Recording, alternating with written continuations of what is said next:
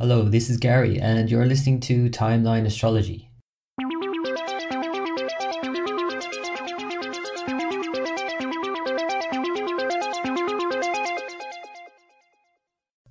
Hello, and welcome back to Timeline Astrology Podcast. Today, my guest is Vedic astrologer Barry Rosen, and our topic today is Saturn and its transit in sidereal Capricorn. Barry Rosen has been practicing Vedic astrology since 1987. He has studied in India and has spoken at the American Council of Vedic Astrology conferences in Sedona since 1999, as well as at the British Association of Vedic Astrology in London since 2006. He has been involved in Vedic culture since 1973 and is a long-time meditation and yoga teacher. So myself and Barry sat down for a brief but I think in depth conversation about Saturn's transit in Capricorn and all that implies, taking a look at mundane events as well as more personal transits. And I think you'll enjoy the conversation.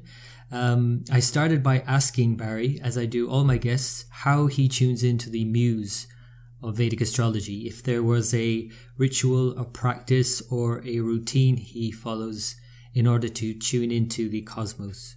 You know, since probably you know 1989, I've I, I've been doing calendars of daily transits, um, and so I have I actually take a Western astrological calendar with all the aspects, and I add all the Vedic. I add the you know the tithis and the and the you know and all the all the you know the moon transits, and and I add you know all the the major events to that calendar, and I look at that calendar visually you know every day um, and it, you know, you know, for years this has kind of triggered a, a, strong connection with with the planets. You know, this has started to kind of talk to me because of that, and because I've just kind of looked at the daily transits every day for you know maybe 30 years. So that that's how I turn into the that's how my muse gets stirred up. And I do some Vedic chanting at the beginning of readings, and and you know I do some Vedic pujas in the morning every day, and all of those kind of keep me um, connected to the muse to the Jyotirvid. Hmm. Sounds good. So today's um, topic is actually a topic we hadn't initially uh, decided upon um, because we were initially going to talk about 2020 transits, but obviously that is a huge topic. Um, and I guess you thought it better to just hone in on a specific transit, and that is of Saturn in Capricorn. So you've written this ebook um, on the very subject. So uh, let me just get the title up. It's The Mysteries of Saturn and Capricorn, Mastering Their Energies for Growth and Transformation. So let's talk about Saturn in Capricorn then. Um, what what what are your initial thoughts when I say Saturn in Capricorn? Well, you know, obviously um, hard work, um, but hard work that will be kind of suddenly, you know, come to fruition. So, you know, sometimes when Saturn's um, you know, not placed well, you know, in, the, in its long series of transits, it's like we can work hard, but we may not get the results of our hard work. But you know, Saturn and Capricorn will give us you know, the, you know the, the results of our hard work, and then Jupiter, you know, going in there also will then kind of even bring more fruition. And it's always kind of to me, Capricorn is always so good for business. Um, and and you know, one of the things about Saturn Jupiter, which we'll be have coming up, is it's kind of like a it's a manifesting energy. And so to me, when you get Saturn and Jupiter together, it it it particularly manifests things in Capricorn, um, particularly good for Capricorn ascendants. And then you know it'll it'll manifest whatever house is connected to Cancer in your sign also. So if you're Capricorn rising, you know, it, you know, I've been telling a lot of people, and they're in a marriage period in the dashas, then Saturn Jupiter aspect in Cancer will, you know, manifest some type of relationship or partnership. Mm. And we should, I should just say for listeners, uh, just in case they didn't grab that word, dashas, that's basically a planetary cycle. So you can be in a Saturn uh, cycle or dasha or any of the planets. So obviously, for someone who's in a cycle of Saturn, they're going to feel the transit of Saturn and where it's placed in their horoscope uh, a lot more than someone who's in a, another cycle. So let me just ask you then about more specifically about the transits because obviously this is a two and a half year um, transit. It kind of peeks its head into uh, Aquarius, sidereal Aquarius. Remember, uh, listeners, who were talking about sidereal zodiac, and it comes back into Capricorn. So it'll be two and a half years and finish it out by 2023. Um, but shall we break that down into each year because each year Saturn transits a particular lunar mansion or a nakshatra that we use in Indian astrology? Okay, so um, Uttarashada nakshatra is, you know, just you know a wonderful nakshatra uh, for kind of uh, manifesting um, desires, and, and particularly. Uh, you know, the best part of it is between like six degrees and 40 minutes and like 11 degrees. It's called the uh, um, Abhijit um, nakshatra, and and that nakshatra, you know, is considered you know is ruled by Lord Brahma, so it's kind of magical for you know victory. I know um, Barack Obama was. Um, I think his, his his natal Saturn was and his Jupiter I think are both in that nakshatra. And you know if you if you if you didn't know much Vedic astrology and you looked at his chart and you thought oh he's not going to get reelected in, in you know with the debilitated Jupiter and you know in, in that you know um, you know you you would be totally wrong. And he got he got elected president at the end of his Jupiter period and um, continued strong in you know, being of his Saturn period. So it's a very kind of victorious nakshatra and and so to me that's in some ways some of the best part of of um, the transit, um, you know, because it's it's such a powerful nakshatra. So those first 10 degrees, which will which we get through maybe January 2021, I think are are quite quite wonderful.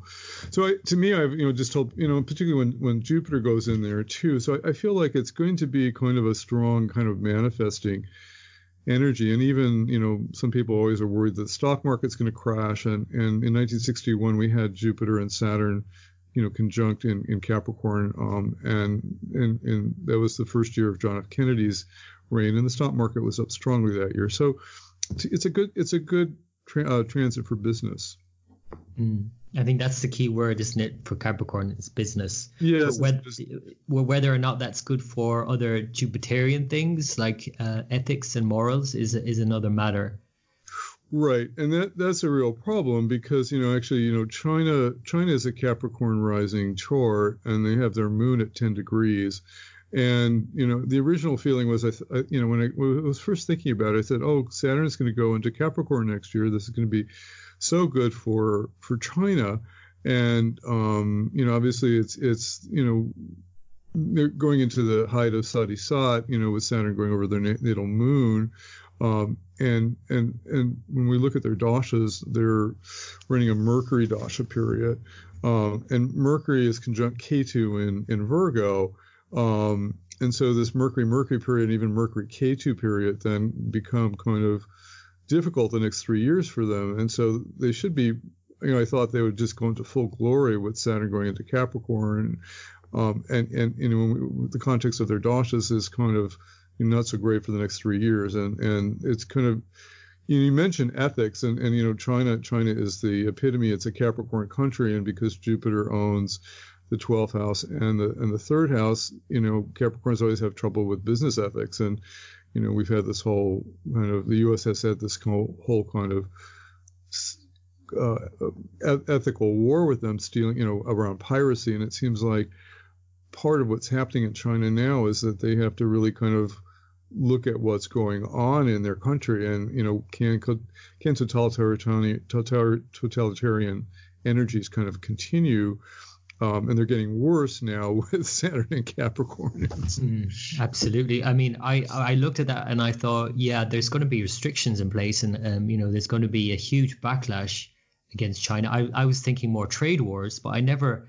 ever imagined that it would be like this war against this virus which could ha- does have the potential of really disturbing the markets and you know the global economy. It does, and I, I have looked at that, and you know, it, it I, my sense was is that China's economy could be disturbed for two or three years, and that's these things just, you know, they don't go away as easily as you, we would like them to do. And I think when you, if you do a lot of research on what's going on, I mean, the nature of this virus is just not you know, it is it's going to impact the global economies now because I mean we're even starting to get reports of you know, so so much so much manufacturing comes out of China now that you suddenly get supply shortages in other countries. Um, I mean, even New York hospitals are worried about getting um, gloves and and penicillin and you know 80% of antibiotics comes out of China now. So it's really kind of you know we have we have you know we've the world has benefited so much from cheap labor in China and, and cheap Chinese manufacturing and what happens to the world when that's blocked. So it's a very very huge thing. Yeah, and you mentioned earlier about the Sadi Sati. So for listeners, that means when uh, Saturn transits the sign before someone's moon, in this case a country, the moon sign itself, and then the sign after, which actually takes seven and a half years, and that's what Sadi Sati literally means, seven and a half. Can you talk to that a bit, uh, maybe about Sadi Sati, this transit over the moon for individuals and what they may expect, um, you know, for those who are now maybe just starting this or ending it or in the middle of it? Yeah.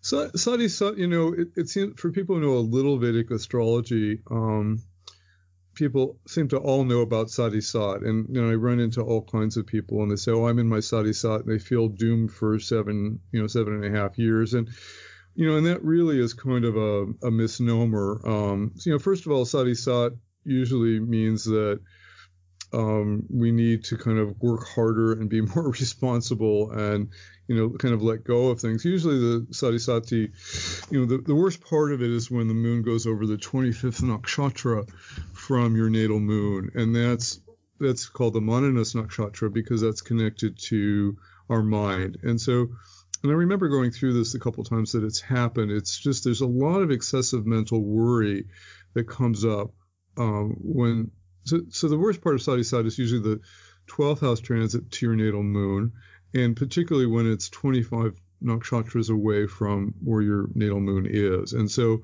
um, you know, you'd have to work with a skilled uh, Vedic astrologer like Gary or myself to kind of, you know, really kind of hone in exactly when that is. But all of Sadi Sat is not horrible. Um, and, you know, there's certain parts of it um, it's not like you have seven and a half years of horror. Um, if your Sadi Sat is happening during a Saturn period, it would be particularly more brutal. Um, if you um, or you know, and then maybe there's certain parts of Sadi Sat that can be more more difficult. Um, but it's and, and, and you know, it, it's all kind of teaching you to kind of be responsible, work harder, you know, develop your um, um, your Saturnian skills, find meditation, and be good with exercise and yoga. And and you know, Saturn is always like working hard to make us a better person. Um, if we if we if we're willing to do that and not be lazy. mm, and, and, one of the things I always like to think about Saturn is. It's um, it's just showing you what you're doing. It's just giving you the results because whatever you put in, obviously you get back. Um, but I have, in terms of the seven and a half year period, I've noticed in people's charts where, um, and it's this is how it's taught. There is definitely sort of a, sequential sort of uh, there's rhyme and reason for it all. When Saturn transits to 12 sign from the moon, it definitely has a sense of the person sort of wanting to kind of um, unsettle themselves in some way, and so it kind of affects more personal relationships at that time. And of course, that has a knock on effect for when then Saturn moves over the moon and exactly over the moon in that particular month, where it's kind of like, you know, everything, you know, that you've you've done, what what you put in place, because that's what Saturn is all about. It's just what have you done, what have you put out there, and it comes back. And so a lot of the time people feel that when it transits the moon exactly. And then I've noticed that, you know, after it transits the moon, the second sign from the moon, it's kind of tying up a lot of loose ends. So it's kind of for me and, and my own personal spirits as well as you know looking at people's charts it's only ever when it's exactly over the moon and that's just a period of a month. So we can look at it as a seven and a half year period but really the most impactful is that one month. Yeah i agree. And i i have noticed the one year of the 25th um nakshatra before the moon is particularly kind of where the subconscious grunge comes up and it's just like this feeling that you've got to change everything and and you know i got to change jobs i got to change relationships i've got to move and there's all this kind of unsettledness that kind of comes up you know at that time. And then it kind of start you're right then it kind of there's some crisis usually and it kind of like something you i've got to change. I can't handle the pressure of saturn on top of my moon. I've got to give up my relationship i've got to move i've got to change jobs you know that kind of thing yeah. Yeah or i've seen it a lot of times as well where people have got to get into a relationship so, but they need to change something. It's this real sense of I need to do something big. I need to change the way I'm feeling. I can't deal with the way I'm feeling. So, Saturn, I think, is that that lesson of just look in, look within, and and see what's going on. And for a lot of people, that's very challenging. So they you find people who make big changes and travel the world or get married or get divorced or whatever it is. So let's let's talk about maybe what that brings up for a lot of people. Even the fact that we're speaking about Saturn now, um, and anytime we speak about Saturn's transits, of course, we're going to bring up fear. You know, in in a lot of people. So let's maybe address fear because you've written a lot about fear and Saturn and how to deal with fear and fear of the future. That's one of the chapters in your book. So can you can you speak to that fear? Yeah, um, you know, w- one of the things that I, the most beautiful thing about Saturn, I think, is that it forces us to to kind of move to the present moment. Um, and um, you know, the present moment is kind of that deepest part of meditation. Saturn likes meditation so much. Sometimes it wants to move us into the present moment, into the deepest point of fear, and, and it will create. Um, and to me, Saturn Saturn's biggest motivation when it's creating fear and anxiety is that it wants to move us to meditation because it wants to move us into the present moment. Can we take time to smell the roses, to kind of be with our children and just be with our pets and be sniffing stuff in the garden? Or is our mind always anxious about the future? The nature of the mind is that it's always kind of worrying about the the future and it's angry about the past. And and 99% of the things that we worry about never really manifest. And and usually the things that you know hit us you know hit us smack on are things that we're not expecting, you know.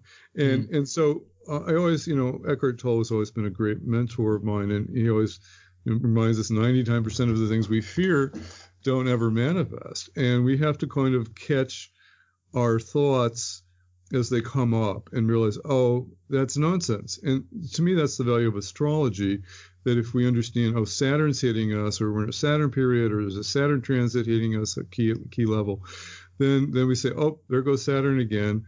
You can go Saturn, you know. So I have this kind of mantra for Saturn. I, I say, it happened to me early in my life when I was very anxious and I was starting to study astrology, and I would just, I told, I, I said, Saturn, you can go now. I mean, sometimes people feel like they're a victim of the planets but they're not. I mean, we're actually, you know, we're the divine ruler, and we actually have command over the planets. I mean, we we have to obey our karma, and certainly with Saturn, we have to obey our karma. But we have to kind of, we also have to remember that we don't have to be a victim of the planets. If we do enough meditation and yoga, spiritual practice, then we have enough awareness, and then we catch the fear coming up, and we say, oh, there goes my my fearful mind again. Saturn, you can go now. So to me, that's the essence of how to deal with fear. I mean, there are a lot of techniques that we can do to overcome fear. I mean, you know, meditation is always the one I always recommend. Um, and I just I just wrote a, an article on my blog about you know nine ways to overcome fear. Um, you know, sometimes we just have to kind of summon up, summon up the courage of the lion. You know, all the animals are kind of archetypes of, you know, emotions that we kind of need to deal with. And the lion, you know, particularly is, you know, that courageous. Sometimes we have to sum up the courage of the lion to kind of, you know, go through whatever we're going through with that fear and just, you know, say, come with me and find that courage, the courage of the lion to move forth. Sometimes we just have to do a lot more exercise. And I find that if I get into my body more, Saturn likes exercise, um, uh, then the emotional energy of fear kind of dissipates. Um, so that's kind of a good thing. And sometimes, you know, big, huge things happen, you know, and it's like this wave of emotion. Um, sometimes these huge waves of fear and anxiety, and, and we don't know how to deal with it. And we have to kind of, you know, if you remember, there's a famous classic American short uh, novel called Billy Budd by Herman Melville, and he kind of um, there's this huge storm, and he straps himself to the mast of, of the ocean, and he rides through the storm, and it's kind of you know, sometimes we have to take that courage and just kind of embrace the storm, you know, and and become the storm. And when we, when we realize that we are the emotion, we are the ocean, then we transcend and we realize the emotion is just who we are, and even that huge wave and storm of anxiety is even who we are in our inner divinity, and and that embraces, you know, um, and then and then we can kind of get through it somehow. This is kind of a deeper spiritual look at it. Mm, mm, very good. So the other thing I, I think about when we talk about fear as well and, and anxiety and how Saturn can bring up anxiety is that oftentimes um, Saturn is just showing us the results of what we're doing, and perhaps that maybe we need to do it differently or think differently. And um, it shows us, you know, that maybe negative uh, default during a Saturn cycle, perhaps. But that really is just, you know, telling us perhaps we should be doing something, and we, when we don't do it, fear just builds and builds. We get really anxious because we know we're putting that thing off we need to be doing. And you know, and it's also if you think about, you know, even you know, if, you know, I know you're involved in Ayurveda. You know, uh, Saturn rules the air element or Vata, and you know, if we eat a lot of cold, dry foods and you know we don't we're not taking care of our body then fear comes up more and so we can we can handle anxiety even through diet drinking hot liquids cooling herbal teas like chamomile tea um, eating hot unctuous foods instead of kind of you know eating on the run and and eating cold cereal with cold milk or something. You know, all those things kind of increase anxiety, believe it or not. So you have to kind of Saturn wants us to kind of slow down. And, and you know, one of the things I've just really kind of discovered about Saturn, you know, it's what's the slowest pattern, it's the slowest planet, and it, doesn't want us to rush around. You know, Saturn in Aries rushes around like an you know rabbit, and it's just like so anxious. But Saturn wants us, you know, to be kind of to slow down, to live a royal life, to smell the roses, to be in the moment and not rush around. And when we rush around, we get the anxiety, you know. Mm-hmm. Yeah, very good. So t- let's talk about perhaps what happens then when, um, in all this is going well, in the first year of this transit, we have Saturn in great strength in its own sign Capricorn. It's in this lunar mansion Uttarashada, so it's very um, well disposed in a way. But now let's talk about retrograde. So Saturn stations retrograde in May on May 11th and retrogrades back to the very first degree um, or the second degree of Capricorn and then stations direct on September 29th. So perhaps you could talk a little bit about Saturn retrograde and how that complicates things. You know, Saturn Saturn retrograde, you know, first of all, if you have it in your natal chart, and a lot of people do because it's retrograde five months a year. Um, you know, so when it goes retrograde, it kind of triggers um, something darker. Now, the thing is, retrograde malefics are more powerful to do harm. And I, I notice that I'm fine with Saturn. Uh, I have retrograde Saturn in my natal chart, and when Saturn goes retrograde, it's just its intensity comes up. You know, malefics when they get more powerful, you know, just have more powerful to do more harm. And they, they seem to stir up more storms and more suffering and, and stuff like that. So um, I find that, um, you know, for, you know, if you're Capricorn rising when Saturn goes retrograde, it makes it, it's stronger actually. It makes your body stronger and actually it's more powerful. It makes you retrograde planets are more inward. But I find that Saturn retrograde is um, more intense. And I also find it's always more intense for the world too. And the aspects of a retrograde Saturn are going to be more powerful. And one of the things that a lot of Vedic astrologers haven't been noting, everybody's been saying, oh, wonderful Saturn's in Capricorn. Well, it's wonderful for whatever house Capricorn rules. But, you know, if you're Cancer, you're getting a strong Saturn aspect in Cancer. If you're a Libra, you're getting a strong aspect aspecting Libra, and if you're if you're Pisces, you're getting a strong sextile aspect to, to Pisces. And and so when it goes retrograde, those those aspects are stronger. They're going to create health problems. They're going to create more anxiety and stuff like that. And and so you know they're always going to force you to kind of take care of yourself. I think you know we have to realize well, what's what's the message of Saturn. You know, it creates suffering sometimes on on health because we're not taking care of our body. It's it's beckoning us to get more exercise, do our yoga, do meditation, take care of our diet. And if we heed that call, you know, ahead of time, if we're preventative and being regimental, and Saturn and Capricorn will make us more disciplined, I think, about taking care of our body. If we heed that call early, then even when it goes retrograde, creates more problems. It it you know it's not a, it's not as big a problem. But if we're not taking care of our body, then it's going to create some it could create some crisis for certain you know individuals in a Saturn period with a difficult Saturn transit to kind of wake them up to like take take care of their health. Mm. Yeah, and I think um, Saturn also, in terms of its retrograde and its effect on certain signs that you mentioned there, we could also throw in um, the signs Leo, um, Scorpio and Pisces, whether that's rising sign or moon sign, because Saturn is said to do well in the um, the third, the sixth, and the eleventh from any sign. Um, perhaps you'd like to talk a little bit about that because Saturn in the sixth, for example, you know, you're alluding to there about if you improve your health, your daily routines, and food habits, and all these things, the sixth sign. I mean, Saturn does well in the sixth, so it promotes that, but it doesn't mean it's going to be easy. It just forces you to do those things. Yeah, that's one of the, the things that people get wrong. I think when you learn Vedic astrology, they say, oh, Saturn's, you know, malefics do good in the third, the, you know, the sixth and the eleventh houses, and you know, but it doesn't mean they don't cause problems first. You know, it's mm. like, and if they cause problems, they're they're again they're kind of you know it means you have the strength to overcome those problems if the planet has a lot of dignity.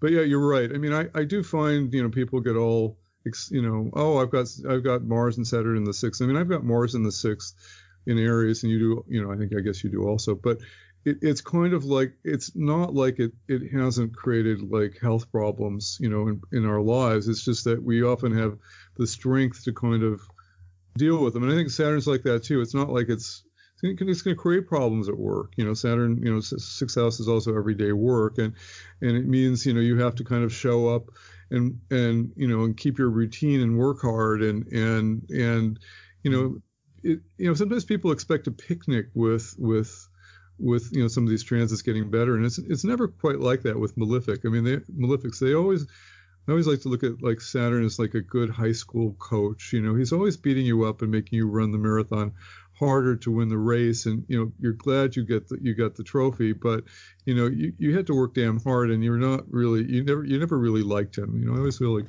saturn's mm-hmm. just like a really bad you know, the malefics are always on our side ultimately, you know, and they beat us up sometimes to kind of be a better person, but it, doesn't make their life easy. It doesn't make our life easy just because we have a good transit of Saturn, you know. Absolutely not. And actually, I can I just think of an example of that is that um, you know um, Madonna, because her chart, although a lot of people used to use or still use Leo rising, um, I came across an interview she did where she claimed to be Aquarius rising. So she's had astrology readings in the past, obviously. But of course, that would be more than likely Capricorn rising in sidereal Vedic astrology. So as soon as I drew her per chart and looked at Capricorn, I was like, okay, this is Madonna. This fits her perfectly. She's such a hard worker. Um, and as soon as Saturn moved into Capricorn, that very week, and let's um, also look at her moon. Actually, she has the moon in Leo, which is sixth sign um, Capricorn, um, and she started having problems with her knees. So, and then you could see how she was having to really spend a long time doing her warm ups for the shows because she has these like uh, really expensive sellout shows around the world, more intimate venues, which is itself a very kind of Capricorn Saturn kind of thing, working hard, being more intimate, being more close with her audience. And she's having to spend longer working out. Um, so it's like she's having to work harder to just be well. So I just thought that was a really good example of Saturn's transit. It's not easy, but she's doing the work and she's getting on with it. Yeah. Um, you know, Capric- yeah, Capricorns I find are just, you know, they're great business people. They're, they're, you know, whenever you, you know, you want to hire them because they're going to work really hard, but they're always really slow. I know I had this, um, one of my best secretaries. I mean, she was had an exalted Saturn and she was just very, she was a Capricorn rising and she, just um you know she just had this perfection in getting things done but she she was like three times as slow as anybody that, that had ever worked for me. And i had to really kind of like i had to kind of like adapt to that because you know I, I have, you know, I've got Mars and Aries, and I get things done, you know, three times as quick as anybody. And, and to to accept a Capricorn doing three times, you know, being so slow is just so hard. so okay, so let's talk about what Saturn can also show in a chart, because let's face it, it's a slow planet. It's the slowest visible planet, and it can lead to, for some people, um, feelings of depression. So how would you approach that in someone's chart? Yeah, de- depression. Yeah, particularly if you see a signature in somebody's chart, Saturn conjunct the Moon, Saturn, you know, Saturn in Cancer, you know, Moon in Capricorn or Aquarius, you know, Saturn, you know, having aspects to the Moon. You know, I, I often, you know, you find, um, you know, Saturn in in in um, Saturn in the Moon's nakshatras, you know, like Rohini or um, Hasta or um, uh, what's one, which one did I miss? Oh, Shravana. Uh, Shravana, Shravana probably is the one that can handle it the best. But yeah, whenever you get Saturn Moon associates, uh, you know, uh, you you you can get depression, and Saturn does cause depression. You know, millions of you know tw- millions of people suffer from depression. Um, depression needs to kind of be handled. You know, meditation is a good antidote for, for, depression. Exercise is another really good. You know, you, the, the the thing about um, whenever people have problems with Saturn, you know, whatever it's depression or whatever, you know, the the the anecdote is usually doing the things that Saturn likes. You know, what does he like? He likes exercise. He likes meditation. He likes yoga. You know, what is it even about yoga that's so wonderful for Saturn? Is you know, yoga should be done slowly in the moment. When you're doing your yoga, you shouldn't be like thinking about what you're going to do when you get home, you know, what happened at the office. You know, you should be like totally focused on your body, 100% in your body, enjoying the, every movement. And in that slow movement of doing yoga, Saturn blossoms into, you know, into like this, this kind of, um, being in the moment and feeling the oneness with your body and, and moving into deep meditation and yoga nidra. Um, one of my one of a lady that I taught wrote a book on yoga and depression, and yoga is this, a wonderful anecdote for de- depression for that reason because it, it kind of helps move you into the moment, and then from yoga you move into meditation. So I, I think um, you know many many people suffer from from from um, depression and you know, if it's severe, obviously sometimes you, you know, you obviously have to work with a, um, your doctor, and some people really do need medication. There are natural medications that have come out, um, um, but ultimately, you know, Saturn wants to move you toward yoga, meditation, more exercise to help balance out your system and your emotions. That's what I find. Anyway, what do you, what do you, what do you notice, Gary? Well, all of that. And I often find that when people come to me for readings, they are already doing those things. Because if I were to say to them, well, first of all, people don't come for a reading when they're in the depths of it. Um, they're just not going to be able to pick themselves up and go into a, a somewhere to to take that on because for anyone to actually get an astrology reading in the first place like it takes a lot of courage to look at themselves so when you're in the depths of depression, that's not the time you're probably going to go for a reading. It's afterwards. You, you want to make under, you know, you want to understand what went on. But the thing about Saturn is, I find it's like it's impish. So it's like you know you need to be doing that thing and eating that thing and living that way. And Saturn, yes, is like the antidote is like the sun. Everything you said, like it's light, it's energy, it's exercise, it's rhythm. Getting that rhythm back to because we, we we lose our rhythm in the Saturn cycle, don't we? It's like that Saturnian time of year, the darkness in the winter, and so um, it's not always easy to do. It's like that impish quality of Saturn that oh, I know I should be doing that, but I'm just not gonna. I'm just not gonna do it. Um, and that's what I find a lot with Saturn that it shows you what you should be doing or the results of what you've done. And it's kind of like someone who's like um, not able to stick to a diet because they're being criticized. Oh, why can't you do this, this, and this? Do you know what I mean? It just kind of reinforces it in a way, and that's the I think the impish quality of Saturn. It's and it, ultimately I think Saturn actually gets really gets us to experience our karma. It's like we put something out there and we're going to experience it back, and I think the best way to deal with that initially, first and foremost, is actually to accept what's coming back and then not react so strongly to it. Just sit with it for a bit. And that's why you say, like, with meditation, um, uh, dealing with depression, just sit with it, just be with it for a while before maybe jumping into any sort of remedial measures straight away. That's that's my experience of it personally, and also dealing with people who come to me. And that that's a good point. I mean, we always have to remember that sometimes, I mean, Saturn finally has dignity in in um, in Capricorn, so, um, but but still, most of the time when we when we have Saturn, we experience Saturn. If we, we most of us don't have dignity in our in our natal chart, um, you know, it create you know the dark side of Saturn is it can be very lazy. You know, it just it's so slow to get going and and you know to to move out and and you know Saturn require. I mean, you know, Saturn wants to teach us discipline and discipline is is just you know for people who aren't you know born with that you know it's just you know it, it's hard to do because you're lazy and and I, I never know how to teach discipline you know i was born with an exalted saturn and um, I've been very kind of disciplined about regular meditation since I was 18, and I know it's kind of saved my life. Um, and I know it's kind of a gift of many lifetimes, but I, you know, most of the time, you know, when I, you know, try to inspire people to like meditate regularly and do their yoga regularly and do their exercise regularly, you're right. It's just like Saturn has that impish quality. It's like, nah, I'm too lazy. You know, I'm going to put it off. I'm going to procrastinate. You know? mm-hmm. And that's that's the interesting thing about it, really, is that you know it is showing us what we're we're experiencing, and it's it's intense, and um, it's intense because it's slow. It's not going anywhere anytime soon because it moves so slowly through our chart. Yes, yes, and and um, um, so it, it really kind of um, the key word I always want to want to say about Saturn is you know patience. I mean, Saturn wants to teach us patience, and you know you think of like Saturn in Aries, it's just like the most impatient. It just can't deal.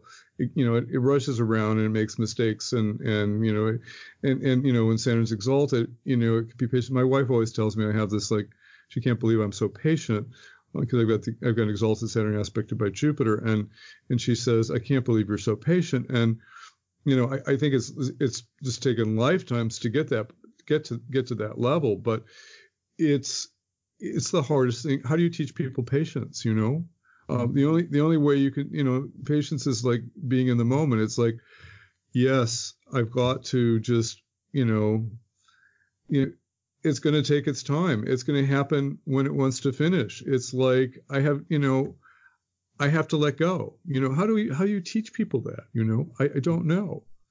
Any here? I think I think life teaches that to people really. I mean, in looking back in my own life and my own Saturn transits and cycles and so on, no matter how much you've studied these things in books, you experience it and you know you know it just it doesn't work like you thought it would work. You don't you you're not able for the things that you know you were before. You're not able to do the things you know you should be doing and all these things because like you say not everyone has an exalted saturn and can take it on. Not everyone can deal with that much pain. And for some people it is crushing. So i just think it's important to first step acknowledge accept be with it for some time. And as much as you can then antidote it with the opposite quality of the sun and bring in light because one thing about Saturn is that it just builds up toxins in the body in the mind. It just builds up that sense of you know lethargy and sort of depression maybe even for people. And it's just you need to get that moving. There's no you can't jump from a depressed state to a very balanced enlightened state. You have to go through a lot of um, movement and that might mean a lot of frustration and aggravation and anger and all of that coming up. But i think it's a it's a process That's that's a good word that you brought up because I think pain because you know one of the one to me one of the karakas or one of the signifiers for Saturn is is pain. And it it, it you know it, it it does bring up you know physical pain when it hits you know hits you in the wrong time and at the wrong wrong place. And and you know pain also just kind of requires you know to to be patient with. And our society can't take can't deal with pain or depression. And they you know they numb themselves out with you know, drugs and alcohol and, and, and medication. And, you know, you know, uh, and, and, yet at some point, if you, if you, if you, if you talk to really kind of pain therapists, sometimes yeah, you're right. You have to just kind of like, if you feel it, if you put your awareness on it, sometimes it will just dissipate, you know, but we, most of us don't have the patience to do, to do that with pain. And so we just do whatever we can to run away from it. But Saturn requires us to like, be patient with it to experience it and it's very hard very hard very hard. Very hard but absolutely necessary. And one of the things i'm thinking about when, when you're talking is that this i have this theory basically that saturn is in our modern era and in modern astrology demonized because we really shun saturn. We really in the new age philosophy which is all about you can manifest whatever you want. You can be do anything you want if you can just visualize it and manifest it. And if it doesn't come easy it's not meant for you. And so what that does, um, and of course unintentionally, but what it does is actually shun Saturn and the darker sides of Saturn come out then because Saturn is a stoic philosophy. It's like, yes, things are going to come into in our lives and they're going to knock us for six. And we're not going to be able to deal with it sometimes. And we have to accept that. Um, and Stoic philosophy is, well, accept those things and work with what you can work with, change what you can change. So I think that's why a lot of the times in modern astrology, um, we it gets a bad rap, Saturn. Let's face it. Yeah, yeah, it's true. I, I think um, you know one of the things I always one of the anecdotes I always tell people for Saturn is Jupiter, and so Saturn.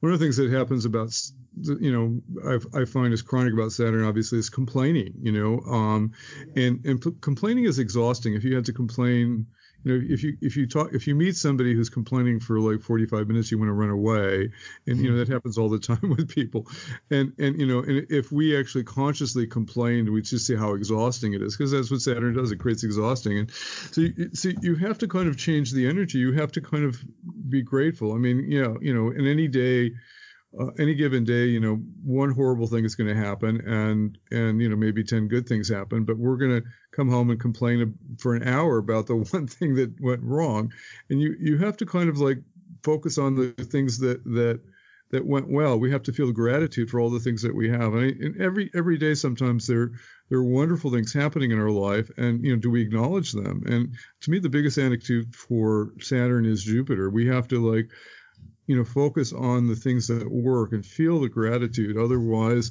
um, you know, Saturn will take over and make us miserable. Yes, and I think it'll be interesting with this uh, upcoming Jupiter Saturn conjunction by December and the solstice this year, um, because we're bringing those two energies together, and one being the Jupiter uh, philosophy, being the New Age philosophy, or more in line with that at least, in that yeah, we can make gratitude lists and you know be grateful for what we do have. But uh, what you read with the stoic philosophers is that that can get uh, really habituated very quickly. You know if you start writing your gratitude list he's like well yeah okay yeah i'm grateful but you know yeah it's i'm you just take it for granted after a while. But if you approach it like a stoic and you actually imagine the things that you have in your life and the people in your life as already gone like you're you're already dead. Imagine that like the meditation on you're six feet under. And the appreciation, the gratitude that you feel from that uh, route is so, so much more profound. And that doesn't get old. Do you know what I mean? Yeah, that that's beautiful, Gary. And it's like, um, you know, do we ever feel, you know, grateful for, the, for, our ability to see? You know, you meet if you if you visit a blind school or something, and you you know you see what people have to go through you know, you just suddenly have incredible gratitude for something simple like your sight that we take for granted. Or, you know, you, you know, if you work with a handicapped and you suddenly realize, you know, you can walk, you can run, you know, um, um, you know, we there's so many little things that we forget to feel gratitude for, and I think Saturn sometimes will temporarily take them away, and and and then they'll remind us that you know, God, we're not even feeling grateful for that. You know, it's it's when we get sick and Saturn makes it sick, and then we get better that we suddenly realize, oh my God, my body, I just like I wasn't paying attention to it. Like I really need to love it more. I need to feed it better. I need to exercise it. Saturn wakes us up to feel gratitude.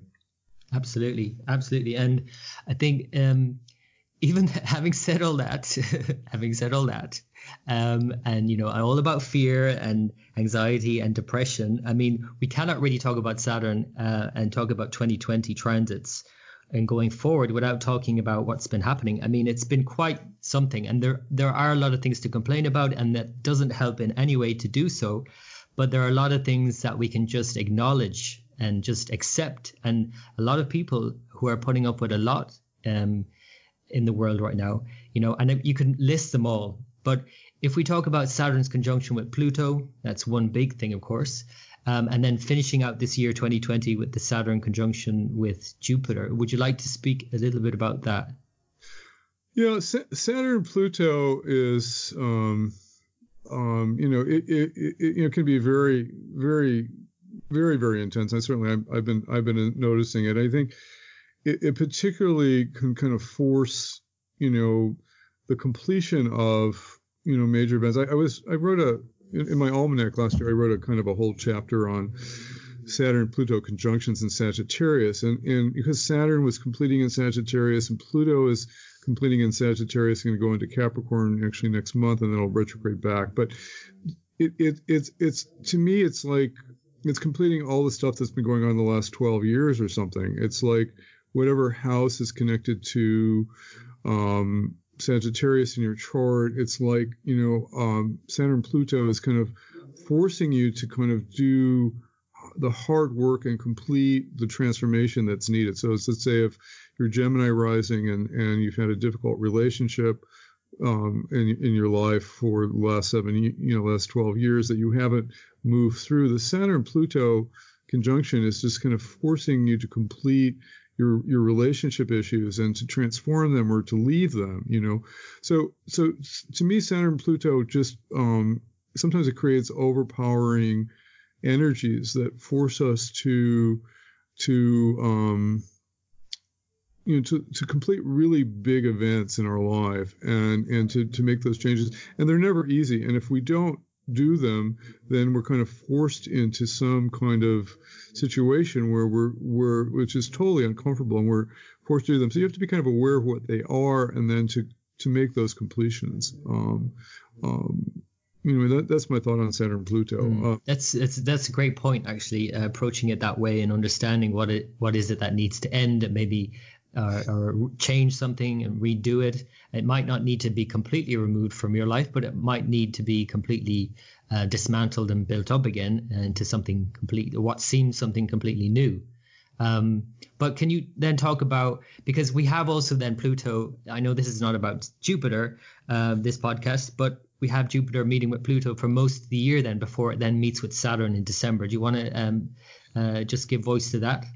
Yeah, I, I, I think, I mean, I, I feel like um, Jupiter is kind of the saving grace here. I know a lot of the Western astrologers have been kind of, you know, waiting for the world to end here, you know, with Saturn Pluto conjunct, you know, last January. And, you know, it did kind of really kind of bring up this ugly coronavirus thing. But um, I, I have to think that, that, you know, Jupiter having such strong dignity in Sagittarius and then moving towards Saturn and Pluto, you know, is bringing that grace to get through our problems. So, um, you know, you know, uh, as difficult, and e- even Jupiter in Capricorn, you know, it, Jupiter, Jupiter even, you know, has to work three times as hard in Capricorn, but Jupiter still brings that grace to kind of get to, to deal with these huge problems. So I, I, do feel like Jupiter is going to kind of, you know, come to the rescue. Um, know, in terms of the world, I'm always I've always been kind of feeling, um, you know, you know, uh, and I've written a lot about this in, in my almanac last year. You know, we we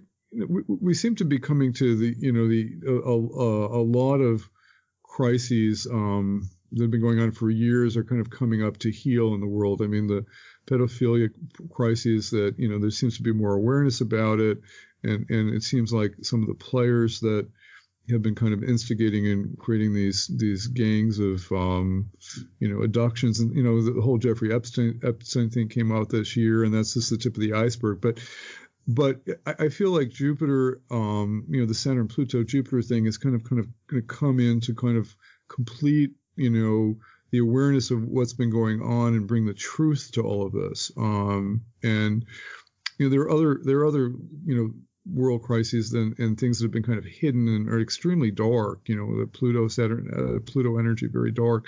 They're coming up the whole the whole deep state. You know, the way the world's run and the awareness of of of you know what needs to change. And I I, I feel like there's a lot of energy up with Jupiter and Sagittarius and, and, moving towards Saturn and Pluto to kind of unearth these deep dark secrets and then to to transform them in a positive way. So I you know I'm, I'm positive for it and it, you know we've you know it, it may be going on all year because Jupiter goes into Capricorn and then it goes retrograde back into Sagittarius and it's going to come forward and it's usually the third part of the transit that the the, the best energy comes. So I I, I feel, feel feel like coming into the fall in September when we have a lot of planets in dignity, um, there's going to be a lot of energy to kind of complete a lot of these deep transformations that are up in the world. Mm, good point. And actually, it's interesting how your approach and your thought was how, well, of course, Jupiter is grace. So obviously, it is the saving grace. But my initial thought for that was,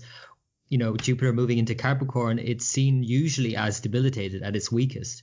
But with Saturn there canceling it, that that in fact was what was kind of saving us. So I was almost looking at Saturn as saving Jupiter uh, in a way. And I'm reminded of that story. I don't know if you know that story about uh, Gajendra and the, the uh, crocodile uh, biting the elephant Gajendra, you know, in the muddy waters. And, um, you know, that's Jupiter in Capricorn uh, and literally Makara is the uh, Sanskrit word for crocodile, which is the name given to uh, Capricorn.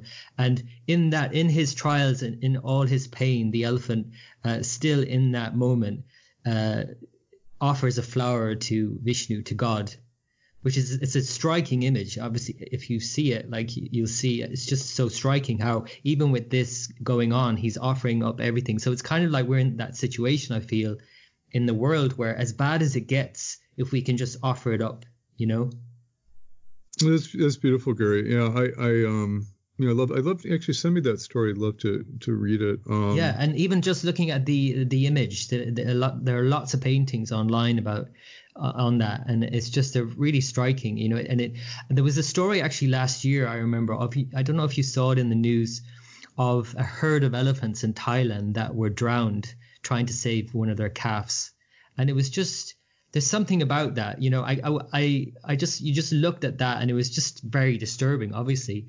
Um, and it's kind of like it's, it's, it was like an omen, really, in a sense of where we are in the world ethically and morally you know, where big business takes over all these concerns.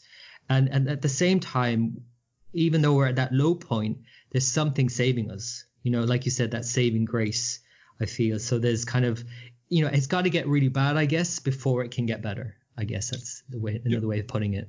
Yeah, I, I do think, you know, we, we definitely are coming to this kind of crisis in, in business. I mean, to me, you know, Capricorn, I mean, the, the, the big, the big, I think the ethical quandary of, of Capricorn is because Jupiter owns the 12th and the 3rd that it, it, it does lack ethics and, and just business by nature just somehow is always cutting corners and you know creating you know eventually creating scandals to kind of make more money and and you know this is certainly going to kind of come to a head in the next year or so. And and yet you know can Jupiter can that double transit which happens every 20 years 20 21 years is you know kind of going to bring some um some some grace to kind of you know get us through this whole issue. And you know, some you know God always has a plan. And even these this coronavirus thing I think it's kind of like um, you know it it whenever we have these huge kind of crises I think people come together to help each other and creates more humanity.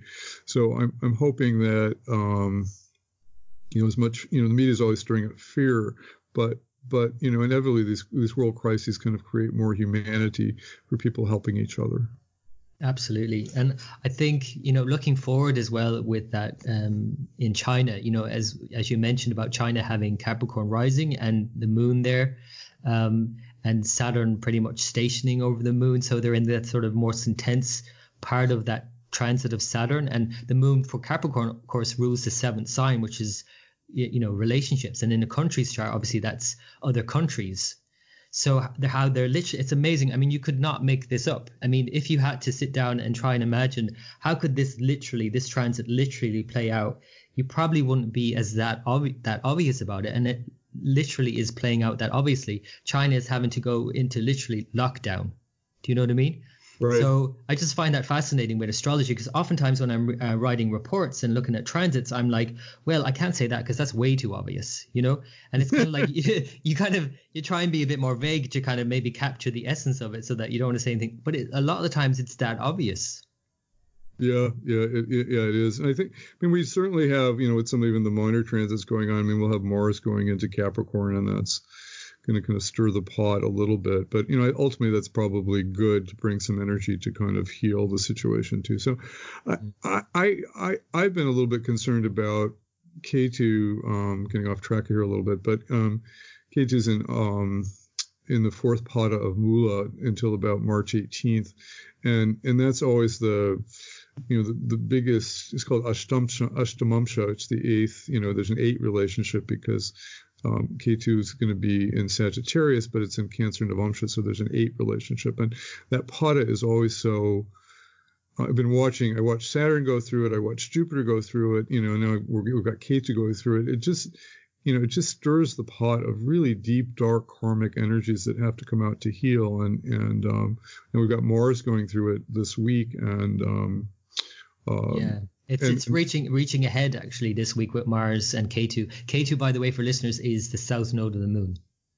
And then we also have Mars going over the eclipse point. Uh, the, the solar eclipse this year uh, was at 10 degrees Sagittarius, and so Mars is going to conjunct that point on uh, Saturday um, and and going to be conjunct Ketu. So it's kind of we we have to have some big black swan event this weekend, um, and I'm not sure what it's going to be. I hope it's going to be peaceful, but you know Mars Ketu is always explosive for war or terrorism. Something I know the the news this week we already had Turkey kind of bombing Libya or something like that. So you know, you, you always it's as a as a mundane astrologer, it's always easy to predict Mars Ketu and terrorism and explosions and violence and rioting and stuff like that. And you, you don't want it to happen. I think this year it's a little bit better because Jupiter's in there, but, but you know. Mm, but or but is it though? That's the thing. Is it because well another thing you could look at is Ketu the South Node. Ketu rules viruses interestingly, and its conjunction with Jupiter during the eclipse in December is what triggered all of this because Jupiter, in this case, it's the planet of expansion. But what is it expanding? Obviously, in this case, it expanded a virus. Yeah, yeah, you're right. So. You're right. I mean, it's it's um, you know, like I said, I, I you know I wrote an article about the coronavirus already, and I you know I, I just don't think it's going to go away easily, and and I, I unfortunately, I mean, I, I hope it goes away quickly. I, I you know I hope, but I, I just I just don't see it going away easily. It just seems like at least 14 months when you look at the Chinese chart and the Chinese dashas, and, and you, when you look at the transits, it just seems like you know uh, if we're going to feel you know, and they, they even think it could take you know that long to to get a vaccine, and you know I, I never mm. quite believe in vaccines anyway, but but really does it ever go away? Because if you look back to the last time Saturn and Pluto uh, came together in Sidereal Libra that's when the AIDS virus occurred.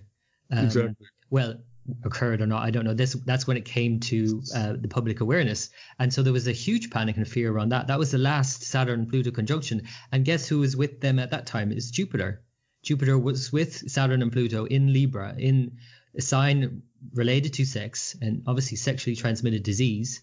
And so that hasn't gone away. HIV hasn't gone away. They've just nowadays HIV is the sting has been taken out of it uh, largely because now they've done this eight year study where you can't where they realize if you're on proper meds you can't pass it on even with unprotected sex. So the, a lot of the fear has been taken out of HIV.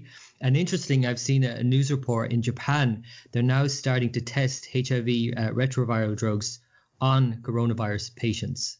So that's kind of coming full circle again. Yeah, yeah, that's that's fascinating. I, I, I had looked at that. Um, I, I, had looked at that Saturn Pluto conjunction and HIV, and I you know mentioned that. But it's um, my friend um, Juliana Swanson did a wonderful article on epidemics, on pandemics rather, and she looked at all the major. She looked at eight or nine major pandemics, you know, that the world has gone through, and and we she you know she said that we don't have the signatures for a pandemic. So, um, you know, uh, um, so, so, hopefully, you know, hopefully, you know, it's it's not like we're looking at millions and millions of people dying, but we, you know, this this is bigger than than we can imagine. Um, and, well, and it's, it's, time, it's certainly bigger than SARS. Put it that way. Yes, yes, yes. But it's yeah. it's not it's it's probably not the Spanish influenza epidemic, you know, or anything like that, where we lost 50 million people. But mm-hmm. you know, people are, you know, the media is kind of, you know, they get they get revenues by kind of hyping these things, and that's what they're doing. So it'll continue. we, I'm just thinking we've really gone there, Barry. We've gone into the the, the meat and, and the bones of it um, with Saturn and Pluto and Saturn Jupiter coming together. Can we maybe just briefly look forward before we wrap it up in terms of Saturn's transit moving forward? Because Saturn is strong for many years now through its own signs, Capricorn, Aquarius. Can you talk a little bit about maybe next year when it moves into the next lunar sign, Shravana, and then uh, the next one then, Dhanishta, and how that transitions into Aquarius? Just maybe taking a brief look forward in in true Saturn form, I suppose, looking ahead and maybe getting anxious. No, only kidding. You know, just maybe give us a kind of heads up about what to expect in some shape or form. Well, Saturn, um, those are good questions. You know, one of the things I always remind people about is um, Saturn transits tend to ripen the last 20 degrees, and so um, to, to to me, actually, the intensity of Saturn is a little bit over because when we hit 20 degrees Sagittarius to, to, to, zero degrees Capricorn, and that's always the most intense part of the transit, the last 10 degrees. So w- until we until we hit 20 degrees again, which you can maybe look up quickly, so I don't rustle, my papers. I think um, you know Saturn is is a little bit more dormant. Um, you know, it's, it's, the last 10 degrees that are most problematic. And Saturn in Shravana, um, you know, tends to be um, Saturn Saturn in Shravana, you know, kind of forces us to kind of um, deal with our emotions because it's hitting the moon. So I mean, I suppose on some level it can bring up more world depression, you know, on, on, some level. But but you know, it, it will kind of force the world to kind of maybe deal with depression. You know, depression is kind of a um, has a lot of stigma to it. I mean, people who are depressed are afraid to kind of come out and say they're depressed. I mean, I'm even dealing with some in my family at the moment.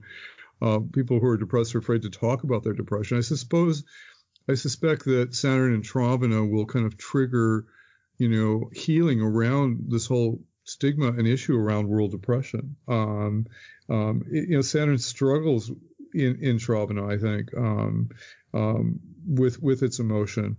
Um, and at the same time, you know, it can be an extremely spiritual time because you know, um, Shravana is the constellation where we kind of can hear the Vedas, where we can kind of cognize the Vedas, and where we can kind of tune in and and channel, you know, the our inner voices, and and so when Saturn's in, in Shravana, you know, Saturn has that really deep spiritual side to it. I think Saturn in Shravana can force us, you know, if we're, we're deeply spiritual and we do enough meditation to hear our inner voice, our inner spiritual voice, and to kind of express that in writing and in, in words. And, and so that's the positive side of it. But I think on a darker side, it's going to force the world to deal with, with its, its, with, with its emotional fears. Um, and to, to, and its depression and to over, and to move through them. Mm. So that's 2021 when um, from January 21 to January 22 when Saturn will be moving through that lunar mansion. And then in 22 from January to 2023 uh, January Saturn will be in that Dhanishta which takes us from Capricorn into Aquarius. What would you say about that transit? You know, Dhanishta um, to me is a, an extremely kind of prosperous um, nakshatra, and and I always find people always have a lot of money when they have a lot of key planets in Dhanishta. Um, and even, even though it's connected to Mars and you know it can kind of create you know some kind of tension there, I, I, I think it can you know um, uh, to me the final part of a Saturn transit in Capricorn and Dhanishta you know can be a kind of material manifestation. I mean one of the things we should understand about the positive side of, of Capricorn and Saturn in Capricorn is that it can, you know, particularly with Jupiter, Jupiter helping, is that it can bring a lot of of material manifestation with hard work, you know, and so things that we start now in terms of building our business and building, you know, you know, you know, with hard work over the next couple of years, are going to come to fruition in Dhanishta, I think. Um, um, mm. But I still think Dhanishta too has to kind of um, you know, more the highest aspect of Mars is is always service, and I think Dhanishta, uh, Saturn in in, in in in has to kind of struggle with doing more service work and, and letting go of ego and helping people. And um, I, I think, you know, Saturn ultimately, you know, Saturn has a really wonderful side to it. You know, it really can foster service and responsibility and helping humanity. And I think um, in Dhanishta, it needs to kind of reach forward and find its highest um, service orientation in helping the world. And, and if it does that, um, and it can because Saturn, you know, has dignity, uh, I, I, th- I, think, you know, people can come together and help each other in whatever crises are kind of kind of coming together. I, I think that's as good a place as any to leave it on Saturn, Barry. Thank you so much for your insights into the planet of what is for a lot of people a, a difficult planet, um, but it's a planet of karma. It shows us what we get. Uh, what we put in is what we get out, and and if we work hard in these years, I think we can get out uh, an awful lot. Um, if we put a lot of effort in, a lot of hard work. So thank you, Barry. Um, I'd like to wrap up um, always with these quick fire round questions, if you don't mind um, um, indulging me.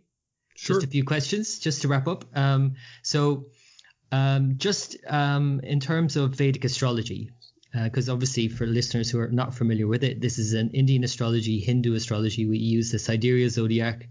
Um, what do you envision for the future of Vedic astrology?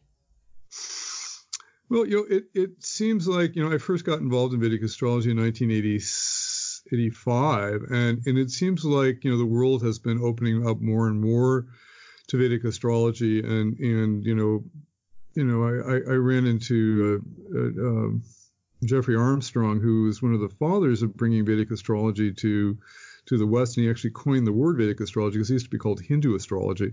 Um, and uh, you know, when, when I look at what what's happened, you know, you know, over over 50 years, you know, it really has, you know, people, you know, people do know about it now. It, it's it's not this obscure thing, and and even Western astrologers are turning to Vedic astrology because they know it's better at timing. So I see more and more opening up of of the world to Vedic astrology, and and um, I see that with increased conference attendance in Sedona, where I go every year and speak. And so um, people are excited about Vedic astrology. I think it has a bright future.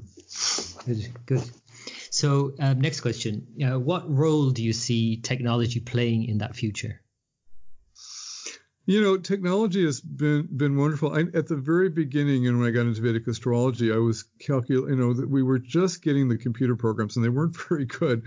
And um, you know, I was calculating uh, doshas by hand on five levels. You know, it, it's really it's really kind of amazing now. You you know, all, all these um, uh, you know, for years when you wanted to become a Vedic astrologer, you would apprentice with your, your master and just learn the mathematics and do his charts for you know four or five years because you know and actually that was one, way of cultiv- cultivating, you know, joe Jyotirvid on the level of consciousness. And I think because I did a lot of that in the early days, I think I, I developed that connection. So I think it's important sometimes even to learn the mathematics by hand. But um, you know, we're, we're we're spoiled now. I mean, I can there are all these things that you can spit out on your Vedic charts, you know, on a push of a button that we, you know, people in India have gotten lazy doing, and and it, it's it's so wonderful what technology has done. The scary part of technology to me is always that um, you know, it's moving us away from spirituality sometimes. It's, it can, it should deepen spirituality now because we can get all the spiritual knowledge in, in Vedic astrology at the push of a button. But we have the whole threat now of 5G coming to the world. You know that once, once, you know, wants us to go faster and faster, and it really you know, the studies on 5G are showing that, you know, it's just very bad for human physiology. So um, there's always a threat with, um, you know, Rahu governs technology, and he's a demon on some level. He wants more and more and more, and and and at the same time, um, he he he will he, he's a malefic. He's going to cause a lot of problems, you know, uh, in the process. mm, absolutely, it's kind of like just obsessive quality as well that kind of blocks things as well. Um, another next question: What would you do if you were not an astrologer?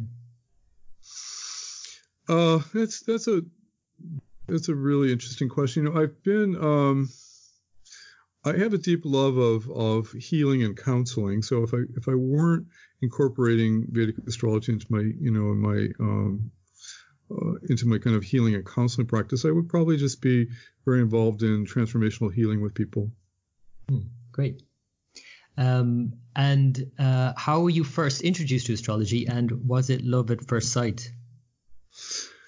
Um, I I I had my I was first introduced to Vedic astrology in 1985 when a friend suggested that I have a reading with Chakrapani Ullal, who's just recently passed about a year or so ago, and um, you know, I, I I was at the end of my Venus period. It was a very kind of difficult time for me, and and um, I was I was feeling, feeling very anxious. And he said, you know, you know, your life is really going to open up. You're going to go into the Sun period, and things are really going to kind of uplift you. And it was really kind of wonderful seeing into the future, and, and you know, and then it came to pass. And so I I started studying Vedic astrology um, on my own, and the community that I lived in in Fairfield, Iowa, was very involved in Vedic knowledge, and they even have a they have a PhD program in Vedic studies here, even. And and um, I was you know able to get a lot of uh, Vedic astrology books, and um, I just started kind of I must have remembered it from past lives, and I just you know it just kind of came to me because I just you know, I just remembered it, and it's been this kind of process of remembering it. Mm.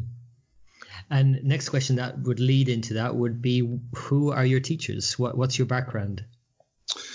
Well, it's it's interesting. Um, when when I had um, when I was learning Vedic astrology, you know, it wasn't there weren't people teaching it. We didn't have the internet where you you know, and and it was actually very difficult to you know to find a teacher. And I was very fortunate. James Braha had written this kind of book, uh, you know, uh, Vedic, um, ancient Hindu astrology for the you know for the Western astrologer, and you know it was a big.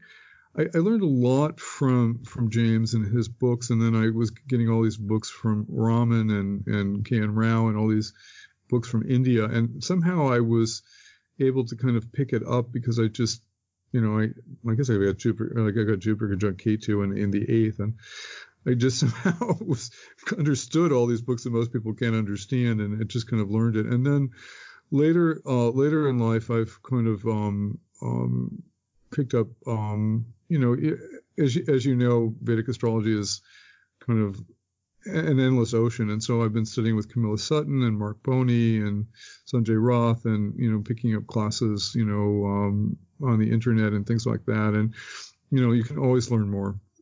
Mm. Always, there's always more and more, which is what I love about it. Um, okay, finally, Barry, um, thank you so much for your time. But last question is, where can people find out more about you and your work?